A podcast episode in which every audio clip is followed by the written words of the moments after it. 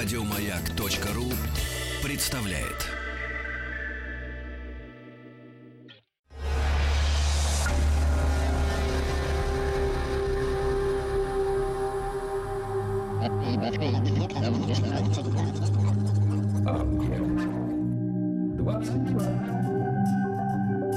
Объект двадцать два.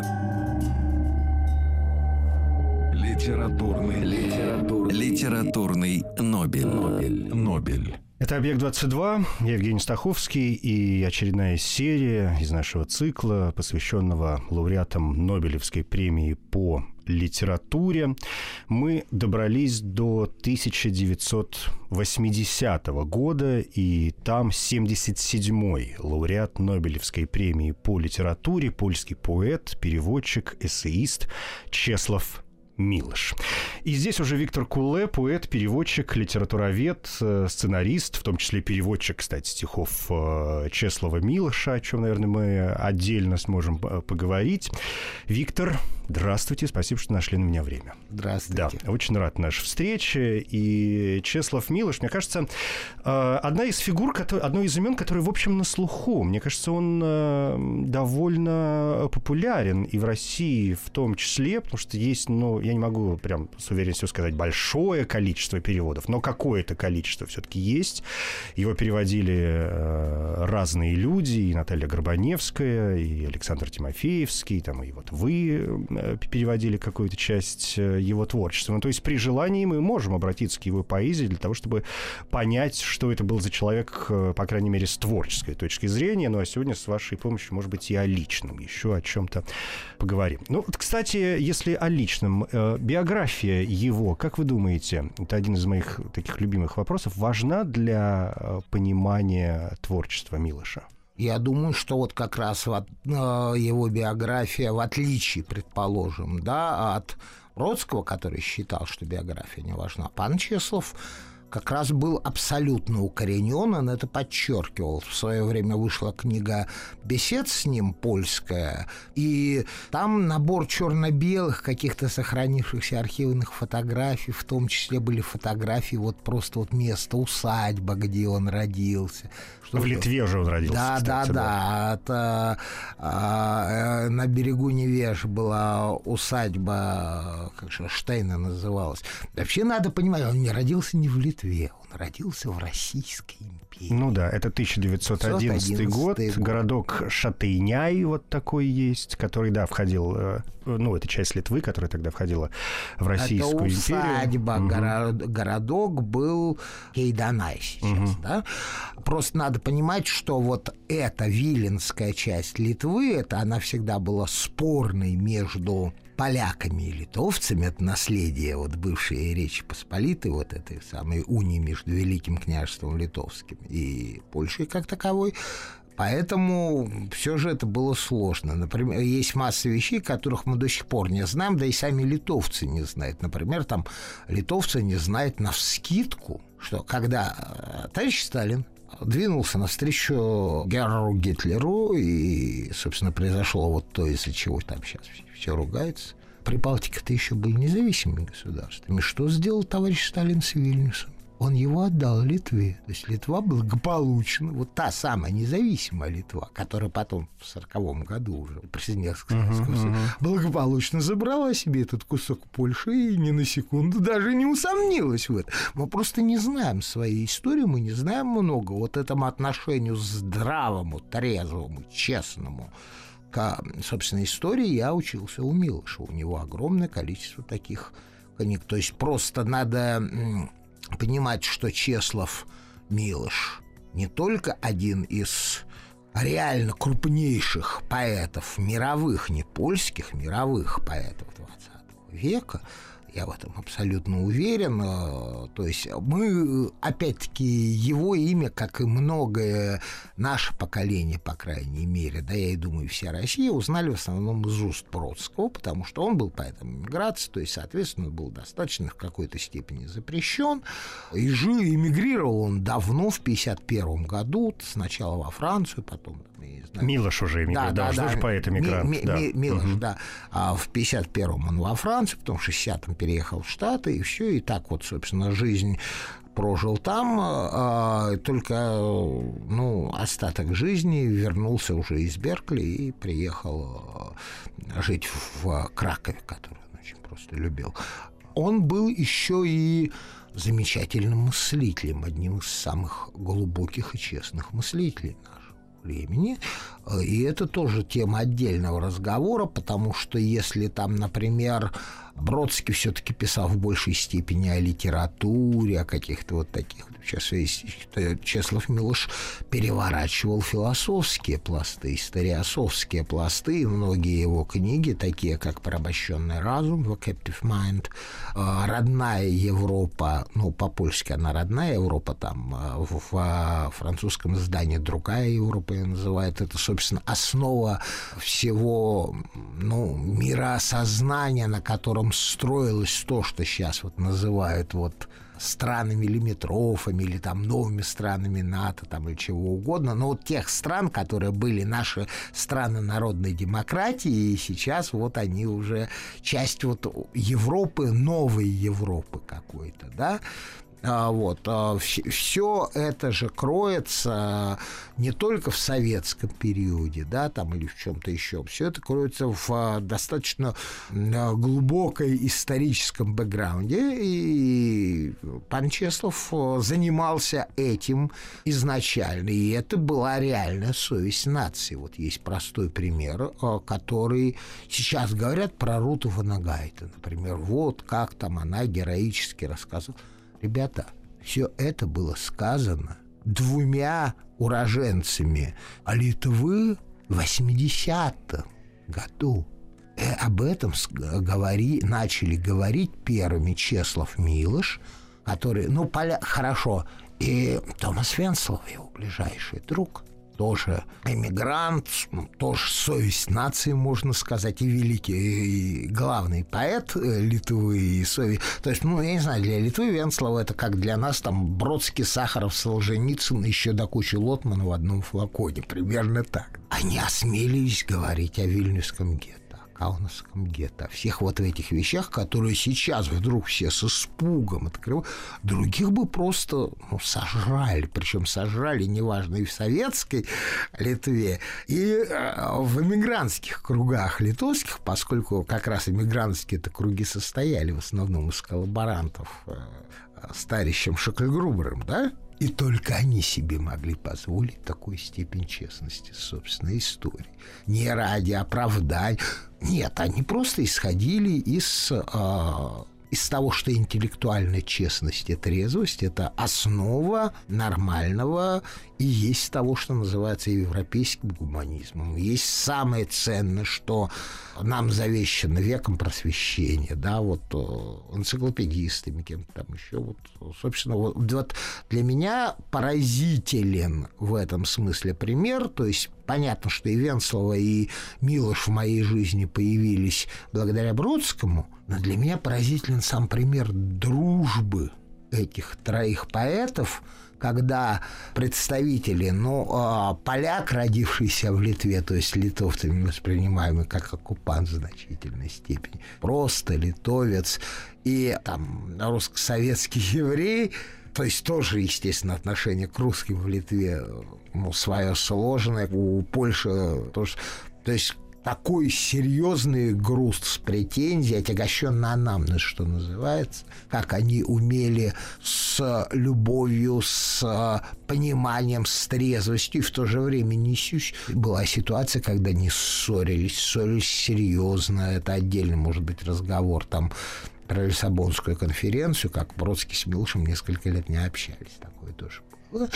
Вот. Но, тем не менее, вот это вот уникальный пример дружбы, понимания поэтов поверх барьеров, вот это был. Значит, и пан Чеслав, надо действительно сказать, что, ну как, мы главный поэт Польши, как для нас, для всех известно, это, конечно, Адам Мицкевич. Да. Да, ну, вот как вот у нас Пушкин, да, у них Мицкевич. Угу. Но Милош ведь тоже стал известен, ну, по крайней мере, в узких кругах в довольно раннем возрасте, потому что первая книга стихов, поэма о застывшем времени, вышла уже в тридцать третьем году, то есть ему двадцать два года всего-навсего. Но в три... поэма «Застывшего времени» э, не была сильно популярной, э, а реальную популярность ему принесли э, «Три зимы» и «Спасение», конечно. «Три зимы» — это тридцать шестой год уже. Да, но да, все, да, все равно молодой, да, двадцать пять да, лет да, человеку. Да. Он с молоду, естественно, прошел через все искусы молодой поэзии. То есть понятно, что всяк э, начинающий писать стихи, он как-то самоутверждается, он пытается... И у них была группа катастрофистов такая, которой он э, примыкал. Что-то, э, какие-то там, я не знаю, были его издания, по-моему, даже целых две книжки под псевдонимом литовской фамилии матери, она конспира... конспиративно изданная в оккупированной немцами Варшаве. Это были стихи сопротивления такого, которого он, в общем, тоже потом не особо ценил. По-моему, только песенка на одной струне оттуда так вот более-менее вошла в жизнь. Не свидание, да. Угу. Но это политическая работа, потому что мы все прекрасно понимаем, что собой представляет Польша в тридцатых годах, или, точнее, даже сказать, во второй половине тридцатых годов, особенно э, уже под конец тридцатых, пакт э, Молотова-Риббентропа тридцать девятого года. То есть человек, который живет в Польше, он же не может не понимать, что вокруг происходит. С одной стороны уже прут немцы, с другой стороны прут э, русские. Сталин с Гитлером собираются делить Европу благополучно, и Польша в этот момент, в общем, в средоточии, в самом центре а вот этого замеса оказывается. Польша в этот момент тоже думала, на самом деле. Ну, давайте не, не будем особо лезть в политику, но Польша, во-первых, была... Есть такое понятие «польский гонор», или а, а, сам пан Чеслав это называл «польским мессианством». Да, вот очень любил что-то мессианство. Мы, он находил в этом сходство между русскими и поляками. Он говорил, что вот идея мессианства, она полякам свойственна не, не менее, чем вам с вашим Достоевским. Угу. Та же самая Польша ведь действительно чувствовала себя одной из наиболее мощных в военном отношении стран Европы. шестьдесят дивизий. Это было, в общем... вполне ощутимо, и там сейчас... Но Милош-то был в сопротивлении. Нет, так было или потом, до начала, я говорю, до начала войны, и, и было благополучное. До, то есть э, ситуация с Польшей, которая все время хотела балансировать и между теми, и между теми, и не пустила советские дивизии на помощь Чехословакии, это, это же все и было известно. Там и Тешинская область, и пакт Гитлера. Пилсудский первым вообще подписал, угу. Да? И... Сейчас вот не, не так давно просто опубликованы там документы советского генштаба тридцатых годов, еще до всего, еще даже до пакта, до Мюнхенского сговора, там в наиболее вероятных развитии событий, то есть то, что война будет, никто не сомневался. И вопрос был в том, как бы ее оттянуть подольше. И более того, на, на полном серьезе все советские были уверены, военачальники, что Германия нападет в союзе с Польшей. Это был такой наиболее вероятный. Потому что нет, там действительно сложно отягощенная история. Это не значит, что поляки хорошие или плохие какие-то, особенно у всех есть свои исторические грехи. И, и мы их можем предъявлять полякам, поляки их могут предъявлять нам. И дело в том, что разговор не будет плодотворен, если мы вот это вот предъявление исторических претензий, оно будет связано с желанием как-то эмоционально опустить собеседника. Да, вот как раз этому пан Чеслав и учил. У него есть гениальная совершенно, вот помимо другой Европы, в которой, кстати, очень важная есть глава, последняя глава о Балтах, то есть вот разговор именно о трех прибалтийских республиках. Причем она писалась еще тогда, когда, собственно, не расп... все не рухнуло, никакой Советский Союз ведь еще не рухнул. Он просто писал чисто гипотетически, как себя должны ощущать эти нации вообще, какое будущее у языков, какое будущее у культур, да? Это вот. И, и другая отдельная книга так и называется «Россия». И в ней... А что это за труд? Это труд, большое собрание эссе, в котором он, начиная от детских воспоминаний, он был сыном железнодорожного инженера, и там через три го- года после его рождения началась война. Первая мировая. Да, да, Первая мировая. Отец ездил, чинил какие-то железнодорожные пути для чего-то еще. Семья ездила с ним. И вот буквально вот от первых воспоминаний обо всем этом он подробно рассказывает свои отношения с Россией. Массу всевозможных деталей, которые мы, ну, не очень даже понимаем. Мы не очень понимаем сложность просто потому, что у нас из истории, в нашем историческом сознании не присутствует, например, такая вещь, как Великое Княжество Литовское. Да? Потому что мы более... Ну, в чем не присутствует? Так, ну, в историческом аспекте, в общем, мы, например, не очень понимаем, что Великое Княжество Литовское — это была не Литва, а Литва и Белоруссия. Но я имею в виду не по территории, а по ментальности. Угу. И язык старобелорусский был языком государственных актов. То есть вот мы уже там, да, вот мы отдельно, типа, вот есть братушки славяне-белорусы, да, а там вот где-то какие-то уже не славяне вот вдоль моря. То есть у нас в голове уже что-то вот иное происходит. Эта история практически была вычеркнута, а некоторое единство сознания, которое в значительной степени как раз клин стал, стал вбивать союз Великого Княжества Литовского с поляками, поскольку поляки были католики, возник религиозный вопрос. Да? То есть, когда правящая элита придерживается одной конфессии, а основной массив живущих, ну, другой веры, да, это уже чревато каким-то рано или поздно взрывом. Все это надо было анализировать, все это надо было понимать. И вот обо всем об этом подробно, достаточно честно, не пытаясь никого ни в чем обвинить, там, не пытаясь, как там теперь говорят, там, чтобы кто-то в чем-то покаялся. А просто, ну, как вот, как вот врач, он выносит диагноз больному. Он же при этом, да, вот у больного, предположим, больной взял себе алкоголизм и посадил печень. Но не задача врача читать больному лекцию о вреде алкоголизма. Задача врача констатировать состояние печени и, и понять, сделать, да, прилично, можно как-то помочь или нет. Да, лекцию о вреде алкоголизма пусть кто-нибудь другой читает. От этого печени легче не станет. Хуже, кстати, стать может, да? Вот этому трезвому, объективному, честному отношению к реальности пан Чеслав учил мир какой-то, да, там, потому что, собственно, Польша имела трех великих поэтов второй половины двадцатого века. Реально, ну, действительно, все великие, потому что был еще Збигнев Херберт и была Вислава Шимборская. Да? Но если пани Вислава, все-таки она была такой, ну, немножечко местной Ахматовой. Да? То есть она...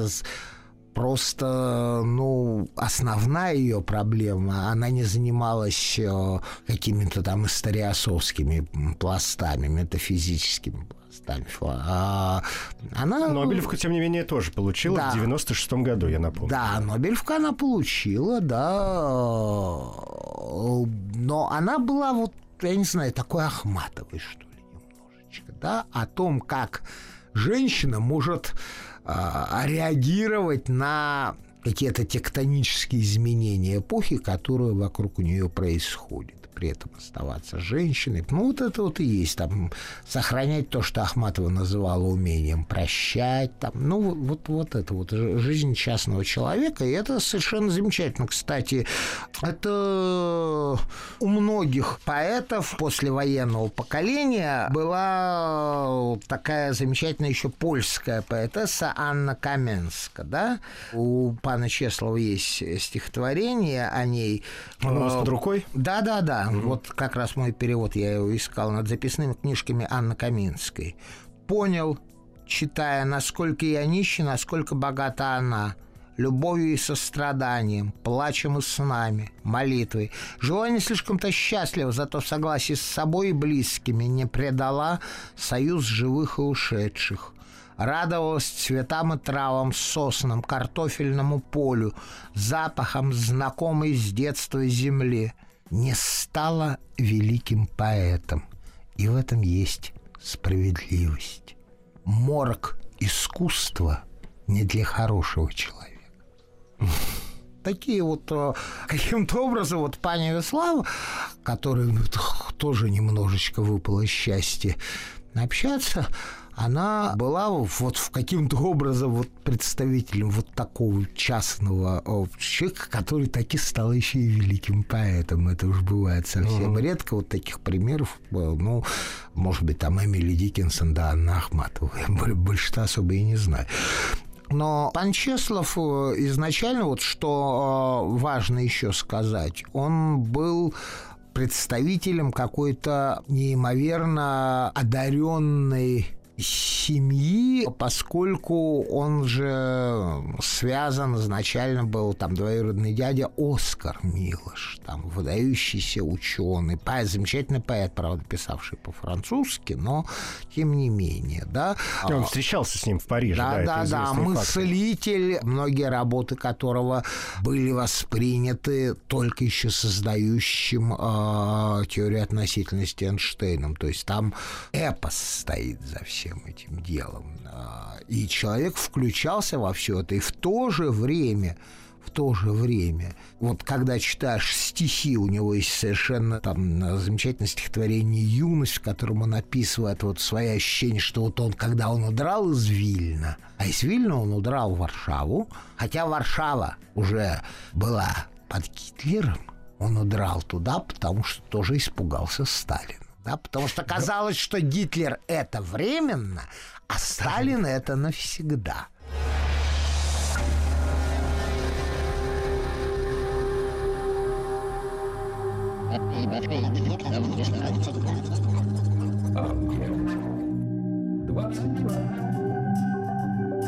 Объект двадцать два. Литературный литературный. Литературный Нобель. Нобель. Нобель. Это «Объект-двадцать два», я Евгений Стаховский, Чеслав Милош, лауреат Нобелевской премии по литературе тысяча девятьсот восьмидесятого года. Нас сегодня занимает, и здесь Виктор Куллэ, поэт-переводчик, литературовед. Вообще, насколько я понимаю, Милош у нас, но вот по моим ощущениям, и мы говорим об этом сегодня, в первую очередь воспринимается именно как поэт, хотя, насколько я понимаю, у него есть ведь и ряд прозаических произведений. Мне вот интересно, насколько они интересны, насколько они важны, потому что есть какие-то эссе, есть, э, что это? это роман, роман долина, «Захват да, власти», да, да, по-моему, да? «Долина Иссы», господи, да. Первый. «Долина Иссы», да, да, да. да. Насколько его проза стоит, не знаю, в одном ряду с его поэзией, насколько это интересно?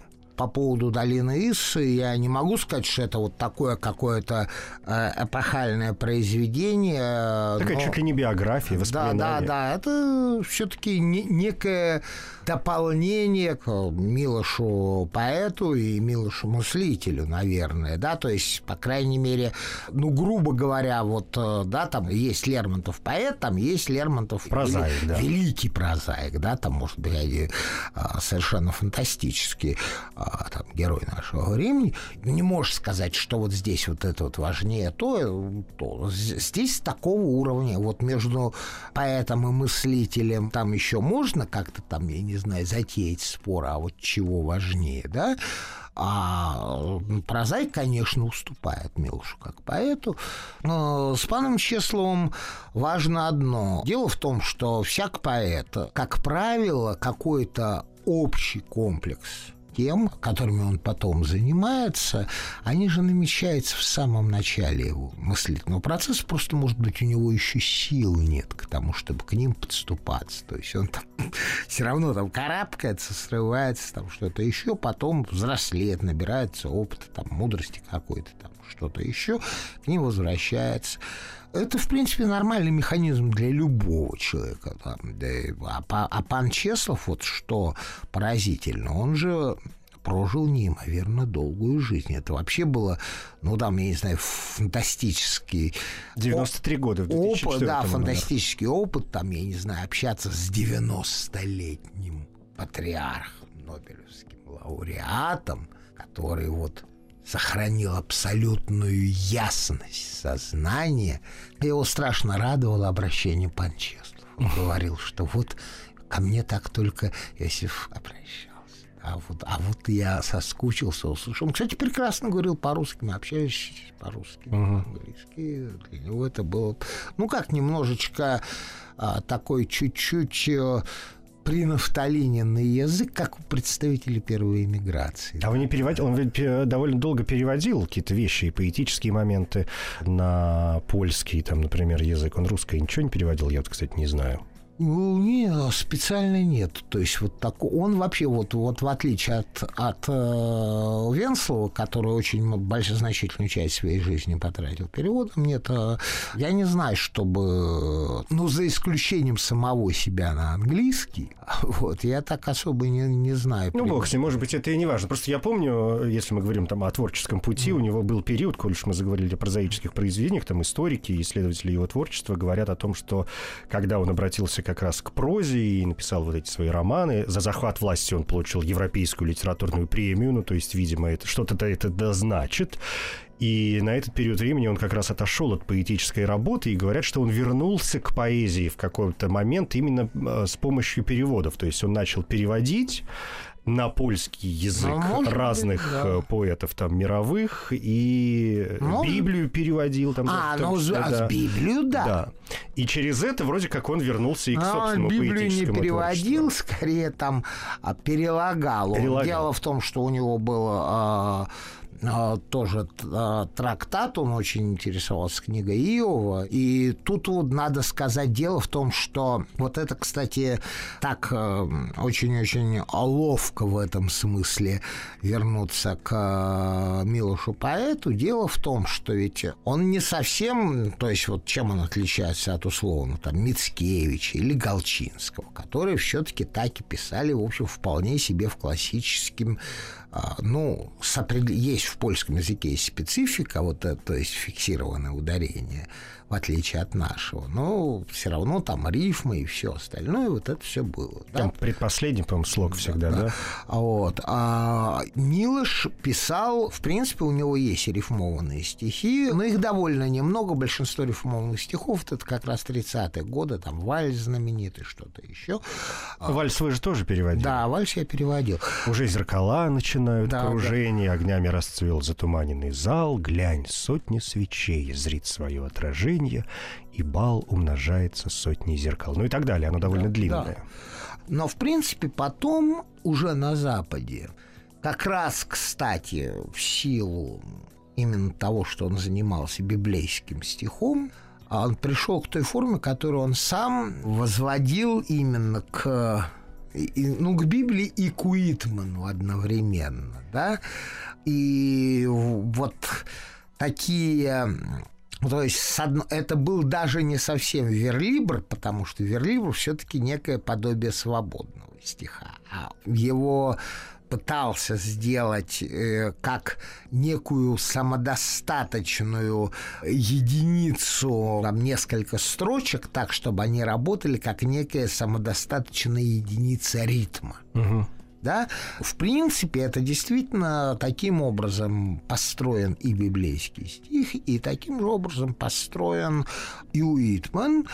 Он это дело инстинктивно освоил, как-то приспособил к своему языку. Может быть, поэтому ему себя не так уж трудно в дальнейшем и толмачить на английский. Все-таки, с одной стороны, это воспринимается у нас как некое подобие вольного стиха, но, с другой стороны, все-таки это вот некая попытка выработать собственную некую суверенную поэзию. Ну, вот при... Хотя это было еще и до войны. Ну, вот одно из самых его знаменитых довоенных стихотворений, оно короткое, «Свидание».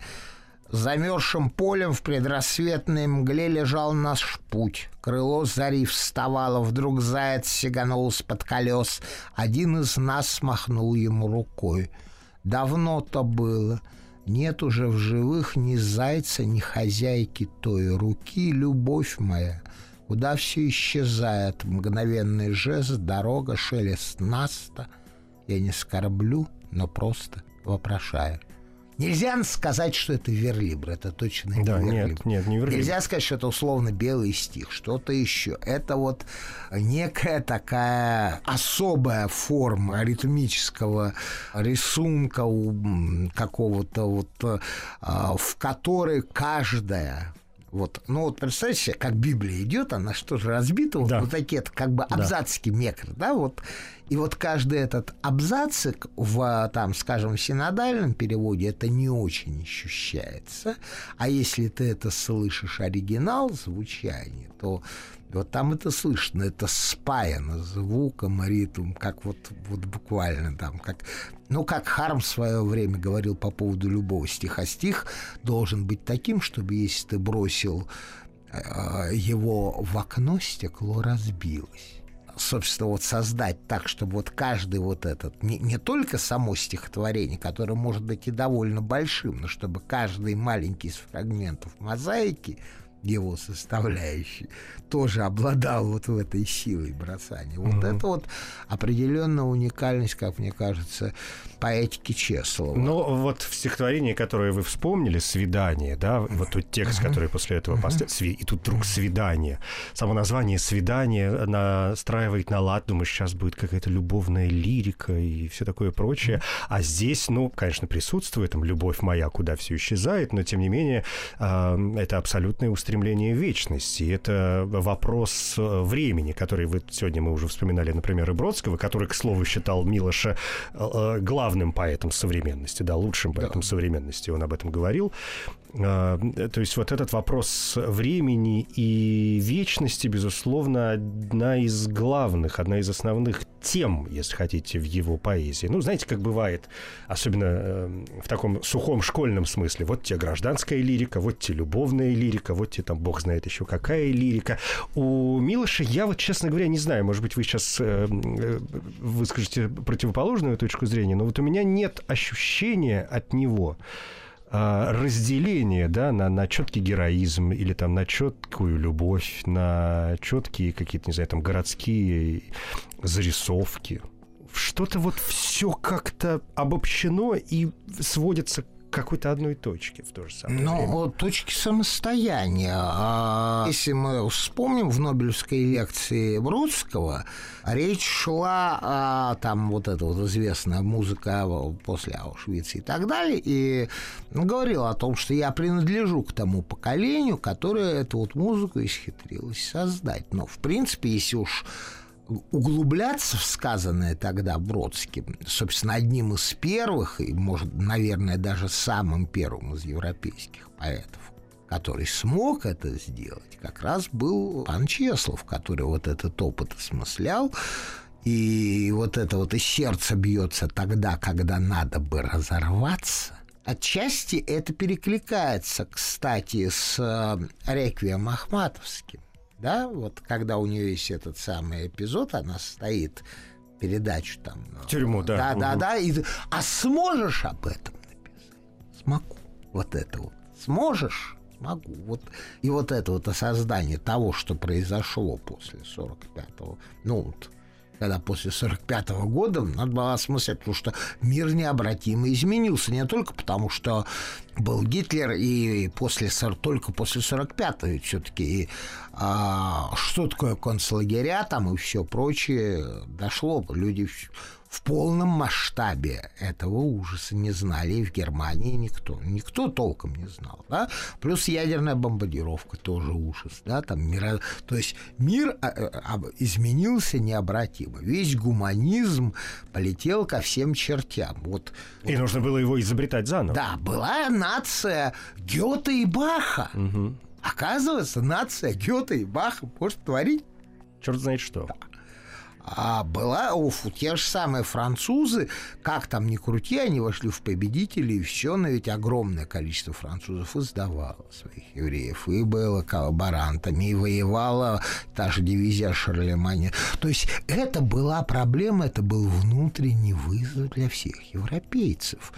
Люди решали его по-разному. В Италии это война между коммунистами и там, но ну, у них был такой вариант все-таки софт какой-то, да, там длилось очень тяжело.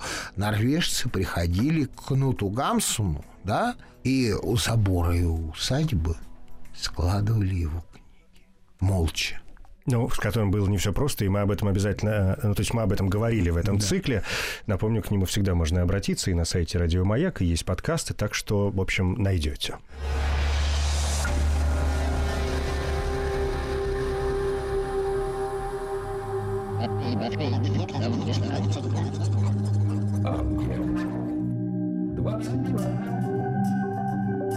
Объект двадцать два.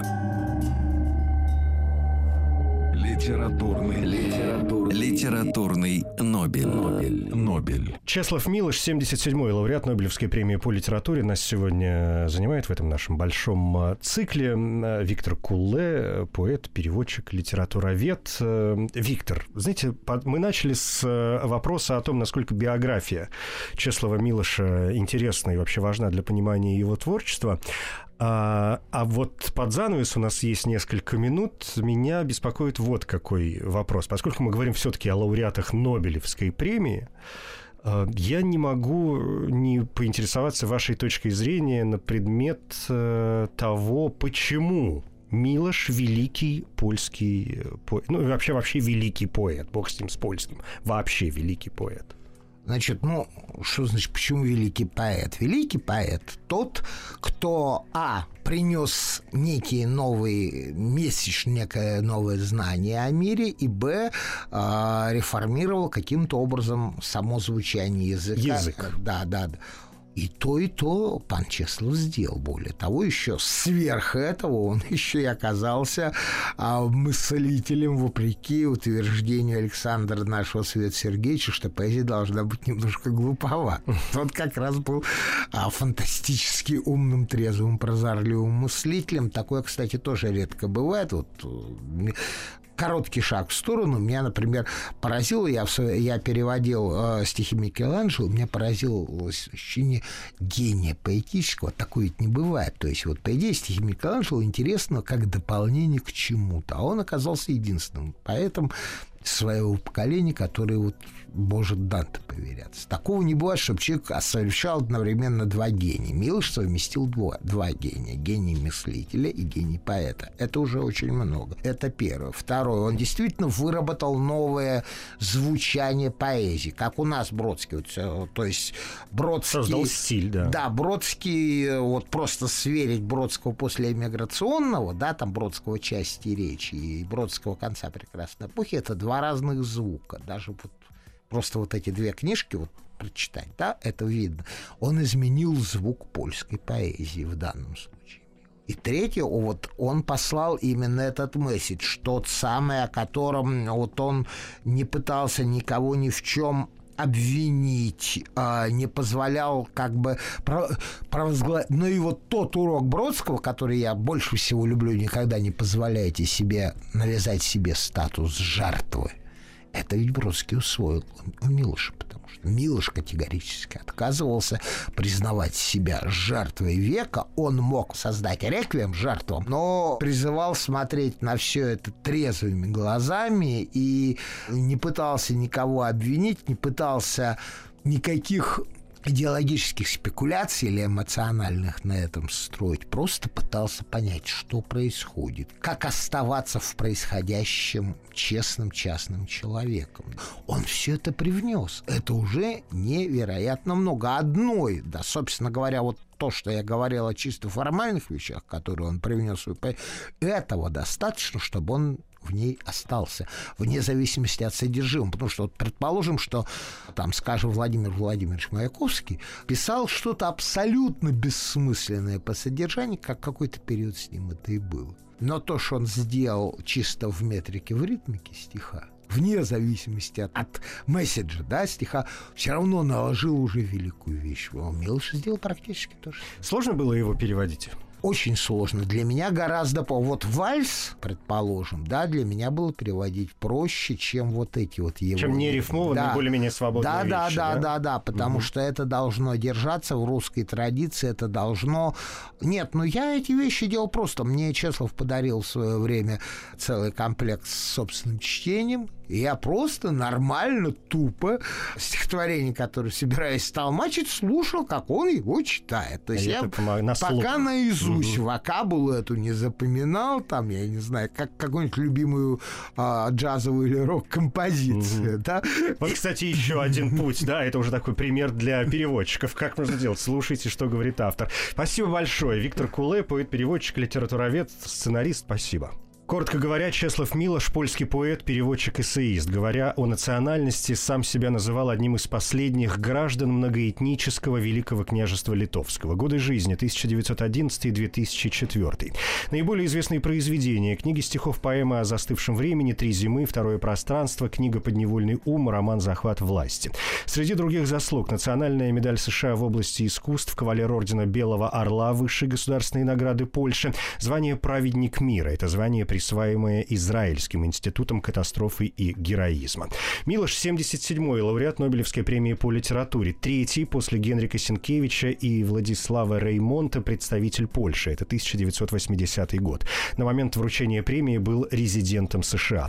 На церемонии вручения было отменен, отмечено, что мир стихов Милоша — это мир, в котором живет человек, выгнанный из рая. Сам Милош в своей лекции заявил, что один из нобелевских лауреатов, который многом повлиял на его представление о поэзии, это Сельма Лагерлёф. Он подчеркнул, что преступления против прав человека, никогда не признаваемые и никогда публично не осуждаемые, являются ядом, который разрушает возможность дружбы между народами. В комнате, где люди единодушно поддерживают заговор молчания, одно слово правды звучит как выстрел из пистолета. Искушение произнести это слово становится навязчивой идеей, которая не позволяет думать ни о чем другом. Вот почему поэт выбирает внутреннюю или внешнюю ссылку. Премия Чеславу Милошу вручена с формулировкой «тому, кто с бескомпромиссной ясностью показывает незащищенность человека в мире суровых конфликтов».